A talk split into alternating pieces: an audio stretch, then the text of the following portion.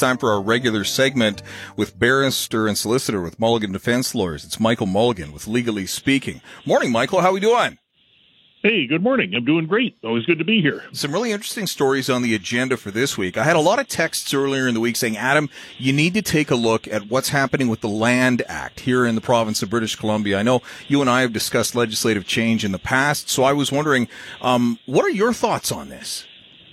Well, here's some background in terms of what's going on and why there's been uh, some concern raised about an act that I'm sure most listeners have never heard of before. Yeah. Uh, and, and it's an act you probably should have heard of uh, because, in fact, in British Columbia, 94% of the land in British Columbia is Crown land not owned by uh, any individual or company or anything else. 94%. So just think about that as you're struggling to find a townhouse to buy or a condo or something.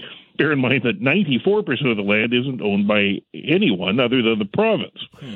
Uh, now, the Land Act uh, authorizes uh, a um, provincial minister, in this case it's Nathan Cullen, Minister of Water, Lands and was water, land, and land resource stewardship is what they've currently called it, although that bounces around from government to government, what they might call the thing. Yeah. It allows the minister who's uh, uh, given the authority under this Land Act to authorize the use of this 94% of the province in various ways for various purposes. And the, the overarching idea would be the minister can make decisions which are in the public interest, right? That'd be sort of the threshold. You might differ in terms of what that amounts to in any particular case, but that's the sort of the uh, the north star there. And the Land Act would allow things like land to be leased to somebody for some purpose, used for maybe hydro development, leased for logging, used for mining, or even small things that might affect people like you want to build a dock on your property. Well, that's uh, underwater. You're covered by water. That's uh, uh, crown land. You need to get permission. There's the Land Act, right? Interesting. So that's the Land Act. It governs 94% of the province's land. So all the lake now, bottoms, too. I hadn't thought of that, but yeah. Correct. All the lake bottoms, all the rivers.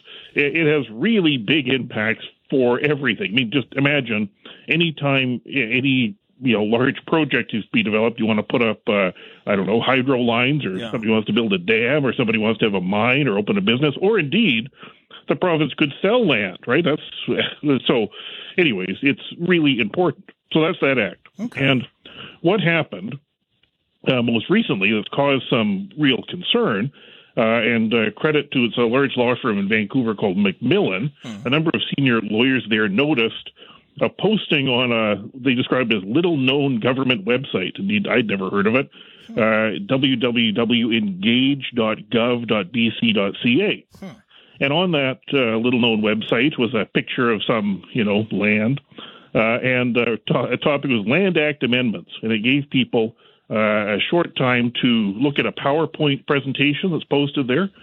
Uh, and it allowed people to make written submissions about those things on a really short timeline until the end of March. And then legislation was proposed to amend that Land Act. I must say, I smiled as I read the things you cannot do uh, in the written submissions. They include a uh, expressly telling you that you cannot include obscene, illegal, immoral, or sexually explicit material, and then they take the time to note uh, that it uh, profanity or other unacceptable language by substituting asterisks or other symbols or words is not acceptable if the word remains recognizable. So don't think about using unacceptable language with asterisks. They've prohibited that. Uh, you also can't make unproven or unsupported accusations. Anyways, hmm. so they've the government uh, has put up this proposal to amend the Land Act without giving any, like, there was no press release, there was no suggestion they were doing this, they didn't say anything about it. It was sort of in that category of, it appeared to be, uh, slip one in, basically, if anyone's going to notice this thing. Hmm. Anyways, the, lawyer, the law firm in Vancouver noticed it. They wrote a, a critique of that in terms of what impact that could have and that produced uh, credit to him. Vaughn Palmer wrote uh, a couple of pieces on it, and yeah. now people are looking at what exactly are you doing over there? What is this thing you're trying to sort of sneak uh, sneak in without telling anyone? And what the government has proposed, when you look at the PowerPoint thing, yeah. they are proposing changes to the Land Act, and they say they're doing it to uh, implement the UN Declaration on the Rights of Indigenous People, which in BC uh, was uh, included in a piece of legislation this government introduced back in 2019, which uh, attaches to it the entire UN Declaration on the Rights of Indigenous People. That's where that comes from. It's this UN document. Yes. And that document or that declaration, uh, there are a number of things about it that are, you know, uh, mothers and apple pie. Yeah. You know, things like, you know, indigenous people have all the rights set out in the, you know, UN Charter and so on. Much of it is like, well, yes, of course, right? Yeah. What other conclusion would you come to? But there's some elements of it in terms of things like the right uh, to uh, self determination, rights to things like funding for autonomous government functions, yes. which might cause some people to say, well, hold on a minute. What exactly does that mean? Yeah. right? And so that brings us to what this is. And the government's PowerPoint that is put out about proposed changes to the Land Act impacting on 94% of the province. And what the government says is that they are going to, or plan to, amend the Land Act uh, to make it consistent with this Declaration on the Rights of Indigenous People, in particular Section 6 and 7, because you to go there and look at, well, what are those? Let's have a look. And what's contemplated here is that the changes would allow the government to enter into agreements without any further legislation or debate uh, that would give Indigenous groups the right to veto land use changes. Interesting. And so the idea is that currently under the charter, there's a there are special protections for indigenous rights, and they include a right to consultation. Right, so if there's going to be land use that there's some uh, First Nations claim to, and remember it's like what is it, like 120 percent of the province is being claimed, so that's everywhere, right? Uh, there's a there's a duty to consult, and there's a duty to try to accommodate. Yes. But the courts have been very clear that does not mean a veto right. Correct. Right? It's Yeah. sort of a. But this, what is proposed, would uh, turn the consultation into a right of sort of co-decision making, which would mean that no longer would the uh, minister, whatever they might be called at any particular time, be making a decision in the public interest, taking everyone's interest into account, including the constitutional requirement for consultation. Instead, it would turn it into, without further legislation, a circumstance where there could be a First Nations just veto. No, we don't want that power line. No, we don't want that uh, line for natural gas. No, we don't want that dam being built. No, we don't want whatever. And then that would be it. And so that is a very large change. Yeah. that is not a that is not a kind of change that should be sort of slipped through with no press release by putting a consultation notice on a website that nobody's ever heard of before. Frankly, when I saw that, one of the things that caused me to smile was, of course, there is that constitutional right to consultation, which we currently have with First Nations, right? That exists. Everyone Yeah. agrees that's there. Yeah. If that was the form of consultation the government tried on with First Nations, well, we just kind of slipped up a thing on a website. You didn't notice it. I guess you didn't have any problem with that. Start clear cutting, right? You, Yeah. you can imagine that would go absolutely nowhere Yeah. uh, nor should it, right? Uh, and so this is a big change. This is not a small change. This is not something which you know you might want to make if you find the website some written submission. Well, we and the plan would be to implement this and the legislation they plan to implement or pass legislation uh, in the session between April and May this year, introducing the bill. So Big would it be change. Would it be cabinet?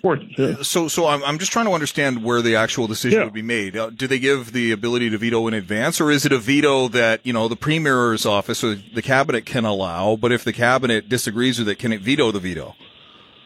I don't know about the vetoing the veto, but and we don't have the actual legislation. Oh, great. What we have is a PowerPoint they put up saying this is what they're planning to do. Okay, no, And I get it. This Free is to make free to make a submission. Don't put any asterisks in your sexually explicit uh, submission to them. Okay, Uh, so I don't know the wording, just the proposal, but what it would allow the government to do, be it cabinet or the minister, that part hasn't been specified, yeah, would be to turn over veto rights uh, to a First Nation uh, without passing legislation. They could just do it.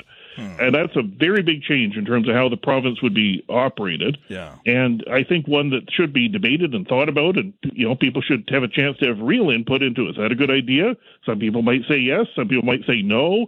Some people might look at the sections of the UN Declaration on the Rights of Indigenous People and say, "Oh yes, I agree with all of that." Other people might say, "Well, hold on a minute. Uh, maybe this part isn't uh, exactly uh, in accordance with uh, values." But it shouldn't be slipped through. It's important. And good on the law firm for noticing Yeah. it, and good on Vaughn Palmer for bringing it to people's attention, because otherwise, no one would have been off at that government website uh, realizing what was going on. The number of people at engagegov.bc.ca, I'm sure, is nothing. Yeah. Um, and so uh, people should know about it. Maybe you want to make a submission or Yeah. uh, do something about it, because otherwise, uh, it's a big change in terms of uh, virtually the whole province. Does it say whether or not the right to veto could be taken away by government once given? That's really interesting because there would be constitutional issues about that. Yeah. If there was some agreement made with a First Nation saying we're going to do this, and it was it became a treaty right, there would be constitutional issues about whether a future government could take that away. Exactly. So just think about that. Yeah. You could enter into some agreement which could turn over veto control for virtually the entire province with no further legislation in a way that couldn't be modified later. Just think about that. That's That's scary. Pretty big change Yeah. probably something deserving a little more debate and consideration and public input. Uh, maybe this will be an issue in the upcoming election, whether this is something people support in this way or something else. But whatever is going on, it shouldn't be slipped through uh, in an attempt to make it unnoticed. And the fact that the government clearly tried to do that is Yeah. also troubling. Yes. That's really not on. All so right. that's the Land Act, and that's what's going on. All right. We'll take our first break. Michael Mulligan with Mulligan Defense Lawyers, legally speaking, back after this. All right, legally speaking continues here on CFAX 1070. Michael Mulligan from Mulligan Defense Lawyers. Michael, up next, another COVID 19 story. What's the uh, agenda? it just will never end. What will it? Uh, so uh, it is a COVID 19 story, a case that has its origin in that. Uh, and uh, the uh, parties involved uh, are both uh, sort of sympathetic sounding parties. One is a, a small family owned duty free shop in Aldergrove. Uh, and uh, the uh, other party was a 78 year old uh, clerk who worked there for a number of years, also did janitorial work. Uh, and the uh, what happened, of course, is the border got shut down in March of 2020. Nobody could cross. Not good news if you have a small family owned uh, duty free shop at the border, no. uh, who virtually 99% of their business, the finding was, were holiday and vacation travelers, of which there were none. Uh, and so, because there was no one crossing, the family du- owned duty free shop uh, closed, basically. It was closing for a couple of years. Um, eh, maybe not quite that long, but a long time. It closed. And so it laid off the all the employees, including this 78 year old sales clerk. Uh, and the reason for that was, for the, according to the owner, quote, there was essentially no work for employees to do. Well, by operation uh, of the uh, Employment Standards Act, uh, after that layoff uh, ran to a certain period of time, it was deemed to be a dismissal. And so the 78 year old sued for wrongful dismissal. Uh, and the uh, uh, defense raised by the uh, family uh, duty free shop was that the contract was frustrated by the border being closed. And so that's the, the that legal issue, that concept of frustration of a contract, is what wound up uh, now in the Court of Appeal. And I think that's interesting for people to know about. Uh, we've all dealt with a lot of frustration, I'm sure, in our lives at one point or other. But what is legal frustration? Well, it's been expressed in a variety of different ways by different courts using different language, uh, talking about things like a situation which is creates something radically different from what the parties undertook. Um, you know, and in that case, you might relieve a party from their obligations to fulfill a contract.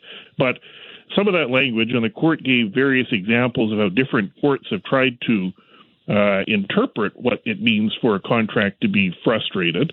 Uh, and one of the things they found as a sort of a, a consistent theme is that the kind of uh, impact uh, that, or the kind of thing contemplated by that sort of common law principle of a frustrated contract um, is that there must it must that event must impact the very nature of the contractual obligation themselves between the parties. And the court said, look, it's not enough that a party claiming frustration uh, some change would result in hardship or an onerous circumstance or inconvenience or a material loss. Uh, and so the court then tried to tried to or did articulate sort of okay, well, what exactly does this mean when somebody's claiming a contract was frustrated? And this is the uh, final way they articulated it. First of all, there has to be a qualifying superseding event that was not contemplated by the parties when they entered into the contract. So when the small duty free shop hired the woman to be a clerk there, nobody contemplated COVID 19 and the border getting shot down, right? Fair enough. Tick. B. The superseding event was not the fault of either party. That's mm-hmm. important, right? You can't create the problem and then say I'm out of the contract. Good point. Yeah, right? good point. Neither of neither of them did that. And then finally, this is an important one. The superseding event rendered performance of the contract something radically different from that which was undertaken. Now, hmm. here's how that fits into this fact pattern. You might still be scratching your head saying, well, does that apply or not? Yeah. Uh, and indeed, this went to the Court of Appeal. So here would be, a, here would be an example of how something might be and might not be. Let's say you and I had a contract. You agreed to buy my car. Uh, and uh, you are on your way to the bank to get the money, and uh, before you get back with the money, a tree falls on my car, crushing it into a pancake and you show back up and I say and you say, Well, I'm not buying that, it's a pancake now. That's not what we agreed to. Hmm. And I saw it, it was a perfectly good car. That would be something radically different. Like the car is now crushed by a tree, right? Probably that would frustrate the contract. But let's say, on the other hand, we entered into the agreement, we shake hands, you're on your way uh, back from the bank, and you get a phone call saying, You've just been transferred to Calgary for your job. And you say, Oh, I don't want that car anymore. Uh, my circumstances have changed. That, while a big deal for you, and would be a reasonable basis for somebody to say, gee, I don't want this car anymore, I need a truck or something, right? Yeah. That would not amount to frustration of the contract because it doesn't interfere with the car sale agreement, right? I can still give you what we bargained for. There's the car. We agreed on the price. You've got to finish that, right? Okay. Uh, and so on that analysis, the Court of Appeal found that this contract, the contract to employ the clerk, was not frustrated by the fact that the border was closed. Hmm. It sure would cause hardship, right, for the small company to have to keep paying somebody when there's no work to do. No doubt about that, right? Yeah. Just like if you agreed to buy my car and then got word that you'd got a job somewhere else where you know there was five feet of snow and the car wouldn't work or something, right? Yeah. Boy, that's unfortunate for you but it doesn't really prevent me selling my car to you. The car is the same, the money's the same. Yeah, I, get it. It's kind of a hardship. You don't get a car you don't want, but that doesn't get you out of a contract. Uh, and so uh, that was the outcome here. The Court of Appeal found that, yeah, there was a lot less business. Uh, and yes, that definitely creates a financial hardship for the company. And in fact, you might even have a circumstance where the company just goes bankrupt and can't pay. Yeah. Right? That's yeah. possible. But it doesn't get you out of the obligation to hire the person because you're still able to have the person stand there at the cash register and clean the store, even though there's only 1% of the people coming through the store, you know, essential truck drivers or something getting liquor, although maybe that's not a great thing. Uh, you know, it doesn't prevent that contract from continuing, even though this was uncontemplated and even though neither people caught, person caused it. That change, the border closing, wasn't the sort of event that interfered radically with the contract it it interfered with the desirability of the contract very substantially for one of the parties, but that doesn't amount to frustration. And so that's really the point the Court of Appeal has made, and that's why the case is important. Interesting. We've got one more. Talk of censuring politicians comes up from time to time, and I'm noticing a regional district board member is mentioned in this next one. Indeed, we've had lots of talk of censuring, haven't we? We have. Uh, well, so this is a case uh, uh, with the, involving the Strathcona Regional District. Uh, and the fact pattern was one of the elected board members of that district um, had some property on which there was uh, a small cabin uh, that the board member's father lived in. Uh, the cabin, very sadly, burned down. Uh, and uh, some uh, friends of the uh, people involved set up a GoFundMe page to try to raise money to rebuild the modest cabin. The GoFundMe raised $3,700 to try to rebuild this cabin. Uh, and then what happened uh, is that there was a complaint made by some of the constituents complaining that hey, this elected person is getting some $3,700 benefit as a result of being a board member. Well, uh, that then resulted in a uh, closed session uh, of the, uh, which also seems like a common theme around here. Yep. Uh, sort of an in-camera session of this um, Uh, regional district, uh, discussing that issue about uh, whether there's some benefit and whether there should be a censure or whether she was in fact disqualified from continuing to be a board member based on the Legis- Local Government Act. Hmm. Now, the board member, the woman whose father has her cabin burned his cabin burned down, Yes. was concerned about all of this and went and consulted a lawyer to get some legal advice on where she stood and what should happen. Um, and the lawyer wrote a letter to the uh, board about uh, that, making a submission uh, on her behalf about uh, whether she should be censured and so on. So, fair enough. The board then disciplined her on the basis that she told the lawyer about what happened in the closed meeting. Hmm. So, the interesting issue is the issue was for the Court of Appeal is telling a lawyer that you've hired um, a breach uh, of uh, confidentiality in one of these secret local government meetings. Huh, I wouldn't think it Uh, would be. because of, because of the basis of that, they disciplined her. Yeah. Okay, and then the other issue was was she subject to you know should she get uh, compensation for the cost of hiring a lawyer to defend the the unsuccessful effort to have her disqualified on the basis of the money raised for her father's cabin. Um, ultimately, the conclusion on that was no, she didn't get some personal benefit. This is a modest amount she hadn't organized for her father, and it wasn't a result of her position, right? She didn't get some benefit because of her position. The uh, Court of Appeal, well, first of all, that uh, on the uh, trial decision, uh, the judge found that uh, the censure decision and the decision not to indemnify her for legal expenses were reasonable and didn't overturn them. Uh, but that didn't survive scrutiny in the Court of Appeal. And the Court of Appeal found uh, that, of course, it's a pretty fundamental principle that somebody be able to get legal advice in terms of you know, what they should they be doing and what are their obligations and so on. And the Court of Appeal found that, uh, given the importance of that, um, and the, of course, solicitor-client privilege that would attach to all of that, and the duties of confidentiality that lawyers have to their uh, clients, that it was not, uh, according to the Court of Appeal, a uh, breach uh, of the uh, requirement to maintain confidentiality for one of these closed in camera hearings to go and get legal advice about it and by necessity tell the lawyer here's what's going on in this meeting. They want to censure me and or have me kicked out. Can they do that? What should i do? And so the court of appeal found that that was not a breach uh, that it was unreasonable as a result to censure her for doing that and overturn that and furthermore uh, found that it was unreasonable to uh, fall unreasonable to refuse to um, pay for her legal expenses generated by this unsuccessful application to have her uh, disqualified. Uh, and so uh, a complete victory at the end of the day for the uh, elected councillor in the Strathcona Regional District. Uh, the uh, censure was overturned, and uh, there will be a requirement that her legal expenses be paid. And so you're not breaching your confidentiality agreement uh, when you uh, uh, get uh, legal advice. Very well. Michael Mulligan with Mulligan Defense Lawyers, legally speaking, during the second half of our second hour every Thursday. Pleasure as always. Thank you so much. Have a great day. All right. Bye now.